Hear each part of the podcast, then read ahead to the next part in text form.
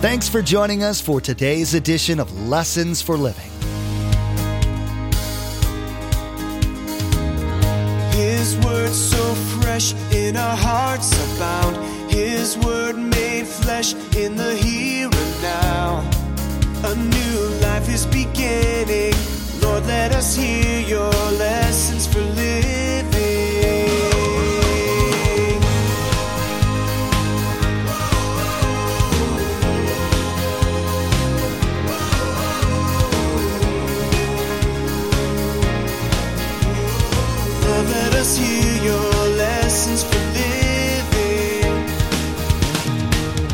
Remember, you're not here and things that are happening to you. Oh, God goes, man, I never knew that would happen to him. What an act. I'm, man, I'm sorry. I just, I didn't catch it in time. No, as a Christian, my life is not a series of accidents, but a series of divine appointments. Now, if you're in sin as a Christian, good luck. Because you're not being directed by God. And you will suffer the consequence. So just ask God to forgive you and get back in line again. Doesn't life sometimes seem to be moving so fast that you can't keep up or make sense of things? Sure, it does. Things happen in your life and you wonder why. Maybe you even doubt that God is watching over you, or possibly that God's getting you back for something you did. Well, Pastor Mark's teaching will help put those doubts to rest today. God does have a plan for your life. Nothing that has happened or will happen takes him by surprise. He has a positive purpose for your existence. He wants to show you how, by trusting and following Him, you can live a life of contentment and joy. Remember, there's quite a few ways to receive a copy of Pastor Mark's teaching. We'll be sharing all that information with you at the close of today's broadcast. Now, here's Pastor Mark in Philippians chapter 4 as he continues his message, The Secret of Life.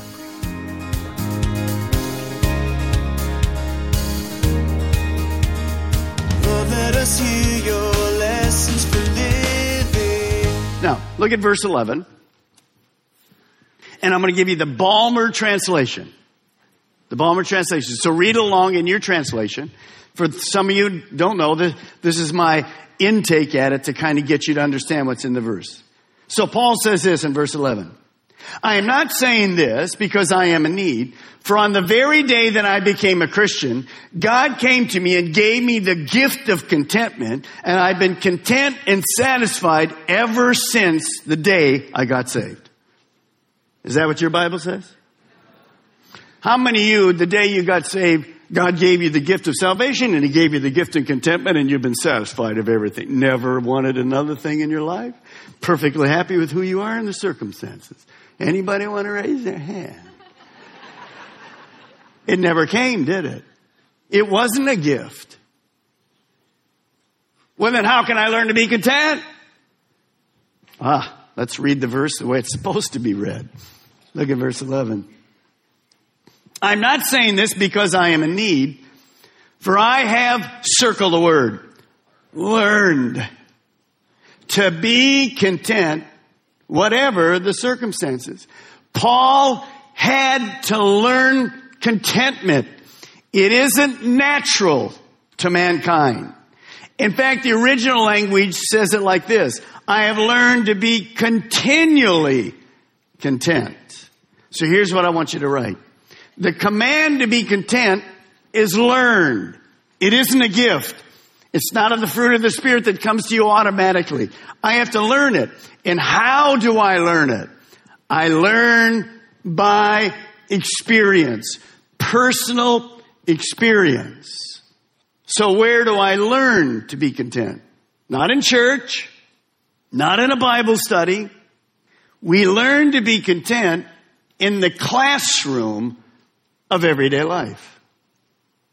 I was learning to be content on Monday in my office at the house. You and I understand that life is unpredictable. It's like a roller coaster. The Bible is filled with amazing role models. Paul's one of them who learned to be content in all of these circumstances. As I said, the circumstances that I had Monday are nothing compared to many of you right now that you're going through. Those are so minor. Paul had amazing roller coaster rides. From the richest to the most devastating you can imagine. That's where he learned to simply trust God. Now, where is Paul as he's writing this? Let me remind you. Paul was writing this letter as a prisoner. He's chained to a Roman soldier. He's unable to move about in freedom. He's no longer able to do what he loved to do. Paul loved to get a group of young guys and go around the world, three missionary journeys, and go around the world, never knowing where he's going to stop, being led by the Spirit, loving God do it, and starting churches and ministering. He loved it. He couldn't move 50 yards. He's chained. He's in prison. He couldn't do what he wanted to do. He's also facing an unknown future. He, he believes Nero is probably going to execute him. Listen to F.B. Meyer. Paul, depraved of every comfort and cast as a lonely man on the shores of the great strange metropolis, with every movement of his hand clanking a fetter, and nothing before him but the lion's mouth or the sword. So every time Paul wrote, what you have there, his chain clanged. But see, he, he was not only content with that, but he was busy for the Lord with that. That's huge. Well, what does he continue to write? Look at verse 12. I know personally, Paul says, what it is to be in need. I know what it is to have plenty. I have learned the secret. Aha. I've learned the secret of being content in any and every situation, whether well fed or hungry, whether living in plenty or in want. You see, contentment is not some spiritual elusive thing. Contentment is an attitude of commitment to live in the present circumstances because God is enough. Contentment is not external. It's internal. And today I want to give you four ways to learn to be contented. Four ways. So I'm going to give them to you. Three of them start with the word think. Now why would I do that? Because as a man thinks in his heart, so is he. Very often when I'm not content, it's bad thinking when things are going bad, I'm saying, God, what, what did I do wrong? Why are you angry at me? I can't communicate. I can't get my messages. I'm, I'm supposed to, I'm, I'm on this mission trip for you. That's wrong thinking. So here's number one. Think. Think. God is my generous, don't forget that word, heavenly Father. God is my generous heavenly father. Understand if you're a Christian today, you have a heavenly father. He's perfect. He's generous. He's fantastic. He's all knowing. He owns everything. Look at John 1:12. But to all who believed him and accepted him, he gave the right to become children of God. Now I want you to turn to Matthew 7:11. You see, when I became a Christian, I didn't only get forgiveness. I didn't only get the gift of God's love and He came to live inside me personally. But I have a role with God now. He's my Heavenly Father. Now all of us have different roles and different backgrounds with fathers. Some of you had really, really absent fathers, poor fathers. Some of you had great fathers. None of them compared to God. He's perfect. Look in Matthew 7. If you then, though you are evil, comparatively, God and humans, know how to give good gifts to your children, how much, what's the word? More. You mean there's more? Yeah, I'm going to teach you that God says we can have more. In fact, God's desire is for us to have more. To Him was able to do exceedingly more than you can ask or think. But it's His desires, not ours. How much more will your Father in heaven give? What kind of gifts? Good gifts not one of those that you got to pass off next Christmas at the party. A tie that you would never wear to even to a funeral, you'd never wear it. Give good gifts to those who ask Him. You have to understand how good your Heavenly Father is today. I have to think about it. Psalm 84 11. For the Lord God is our sun and our shield. He gives us grace and glory.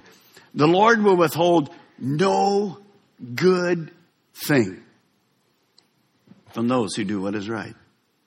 And then look at 1 Timothy 6:17. All of us in America are rich comparatively to the world, obviously. Their trust should be in God, who richly gives us all we need. Here's a word that the world does not believe belongs to Christianity.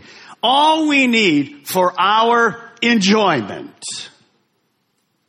Outside this room, the world thinks God, at best, at best, is angry at us. Or he has nothing to do with us. He's just up there and that's 100% wrong. The Bible uses the word father not as an absent father, but a father who cares about every aspect of our life. And he's a good God. And he's a generous God. If you open your wallet this morning, right here, your wallet your purse, and you have money in there, whose is that? That was pretty weak. Whose money is that? Let's see if you can get it right. Because he gave us everything. Am I right? Some week I want to do a sermon. When you walk in the door, I'm going to collect all your wallets. You see, application is, makes all the difference. I won't announce what it is because you'll never show up for that week. I'm not stupid. Now, by the way, I'm not collecting your credit cards. That's your own deal. You pay your own stuff. No, but I'm serious. The world thinks enjoyment. You could worship and enjoy God, that you could have fun and laugh, and God's a God of enjoyment? Absolutely. John 10 10, He came to give us life in that abundantly. But they don't understand it. And that's sometimes our fault. You have a generous God this morning who cares for you. And he loves to give good gifts to you. I can be okay with where I'm at. Another phone will come, whatever. It's all right. I can be content. Next, number two, think. Get it in your mind. God's plans for me are good. See, the world can't understand that God has a plan for you. But the Bible tells me, Old Testament, while I was in my mother's womb, God had a plan for me. It's unique. It's never about me. It's always about expanding the kingdom of God. So notice Jeremiah 29. For I know the plans I have for you, declares the Lord. Plans to prosper you, not to harm you, plans to give you a hope and a future. One day God came to Abraham. Abraham was a total pagan. He said, I've got a plan for you. I've had a plan for your whole life. I'm going to make you a great nation. Abraham didn't even know what he's talking about. He had a plan for him. One day God came to Moses. After Moses had failed, he said, Moses, you know, I saved you. Your mother knew it. I saved you from being destroyed as a young baby because I had a plan for you. You're going to lead the children of Israel to the promised land. God has a plan for you this morning. It's a good plan. Look at this. Before you were born, look what God did. Ephesians 2.10. For we are God's masterpiece. He created us anew in Christ Jesus so we can do the good things He planned for us long ago. Be content this morning. God's plan for us are good. It's a good plan. It's to prosper us, not to harm us. It's to give us hope and to give us a future. God knew you before you knew you and has a plan for you. He loves to direct our lives so we can learn to be content. Paul is at work doing God's will. Paul understood this perfectly because in Romans 8, Paul said this, all things work together. God's orchestrating it for the good of the kingdom of God. Number three, think. Enjoy being dependent and I made it personal to you on my God. You see, Paul understood that life was not a series of accidents. but a series of divine appointments. Look what he writes. Paul writes to this church and he says this, I do not want to see you now and make only a passing visit. In other words, he's saying this, I just don't want to come by and say hi to you for an evening. He says this, but I hope to spend some time with you, quality. I hope to come back for a week or two, or a month or two, or a year or two. But look what he puts at the end. If the Lord permits. You see, God, God had already given Paul a heart for world missions. And so Paul knew not to leave the Lord out of his plans. So he puts it right in, if the Lord permits. Paul is making plans, which is a good thing, but he knows God has the best thing. You ever remember this term? Father knows best. Your father knows best. So the longer we serve God, the easier it is for you and I to rearrange our plans as God directs. We can trust God with all the details of our lives. Remember, you're not here and things that are happening to you. Oh, God goes, man, I never knew that would happen to him. What an act. I'm, man, I'm sorry. I just, I didn't catch it in time. No, as a Christian, my life is not a series of accidents, but a series of divine appointments. Now, if you're in sin as a Christian, good luck. Because you're not being directed by God. And you will suffer the consequence. So just ask God to forgive you and get back in line again. Now let me ask you a question. We can trust God with all the details of our life. Life is unpredictable, but God is in control. So Paul learned to be flexible and willing. He learned to be content when God opened the door and when God closed the door. Now, watch me. Why did God change my flight coming back? Totally different night, totally day, all different flights. Why in the world did he do that? I have no clue. But it could very well be that the flights he's putting me on coming back, I'll be sitting next to people he wanted me to sit next to. And when I get on that plane and I sit next to that guy, I'm going to say this. The reason I missed my good flights is because of you. And then I'm going to say this. Is that seat saved? If he says no, I'll say, are you saved? No. I'm just joking with you. Do you understand? All that's changed because life is unpredictable. But God isn't going, oh man, I'm sorry, Mark, I was busy on Monday and I'm really sorry. I, I had that arrangement. I, I don't know what happened. I can be at peace. I can be flexible because my Heavenly Father is directing my life in the very circumstances I'm at. Now, here we're going to learn something huge because a lot of people think when you're content, it's like this. Are you doing anything? No, I'm just content. On my cud like a cow. Right after this, verse 12, what's Paul say? I can do all things. Whoa. You mean contentment is not an excuse to do nothing? No, it isn't. Paul is content, but what's he doing with that chained hand? He's writing the gospel to us. That's amazing. He's not going, God, he's writing an epistle that we're learning this morning. And that brings point number four, the last one. God is enough. Be contented today. Remember, application makes all the difference. Life is not lived in the past. Life is not lived in the future. Life is lived today. On Monday, that's the day I had to live life. The trip is in the future. The weekend was fantastic. All kinds of people came to love. It was a great weekend. I don't live in the past. I live that day. I have to learn what God had for me to learn that day. See, Paul learned the secret to contentment was to trust God to give him strength to celebrate every day, no problem. So I want you to look at me. In a moment, we're gonna, we're gonna pray two different prayers for two different groups of people. But I want to say this to you. If you're a Christian this morning, be all here now. Right where God has you. Be here.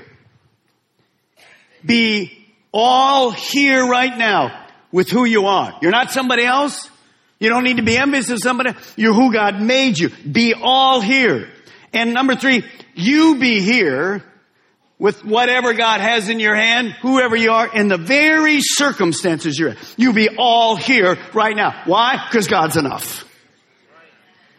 If not, you'll be discontent. You'll be useless.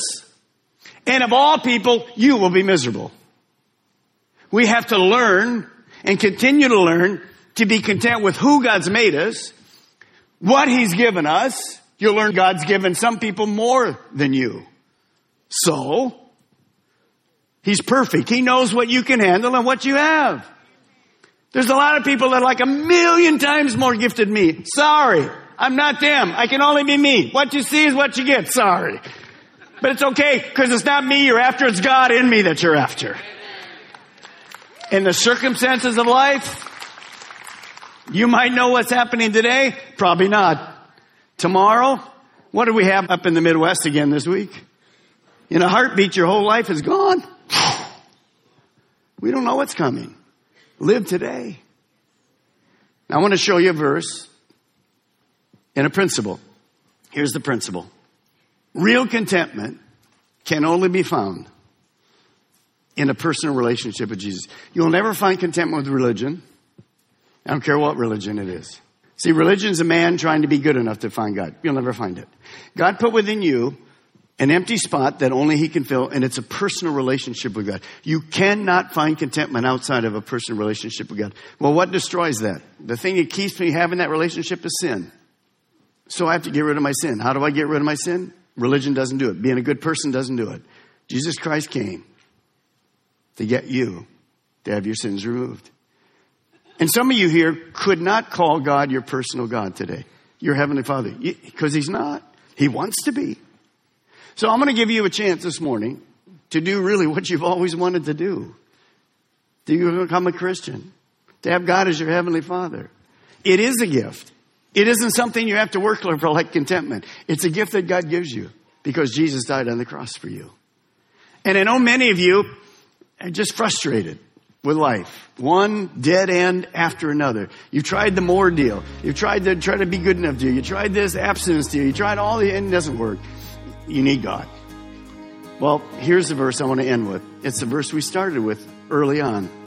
But to all who believed him and accepted him, received him, he gave the right to become children of God. It's a gift he wants to give you right now. In today's message, Pastor Mark talked about the classroom of everyday life, which is the only place you can learn contentment. He also spoke about learning to think differently about God, about who He is, as well as how He thinks about you.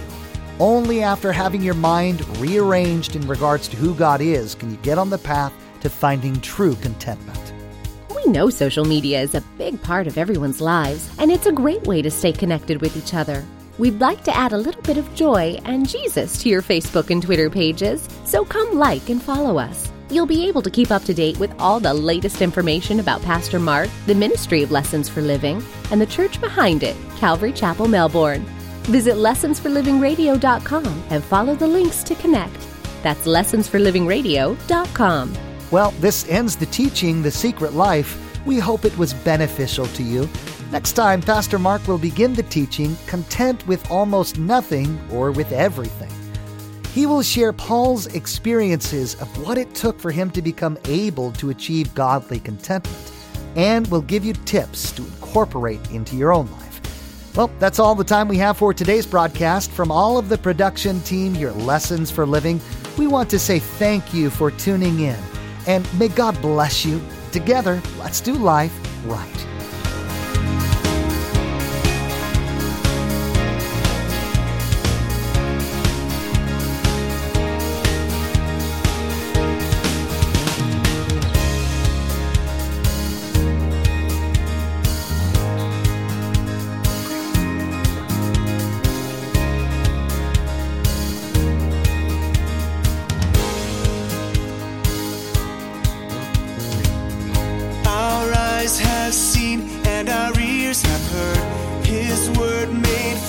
In a hurting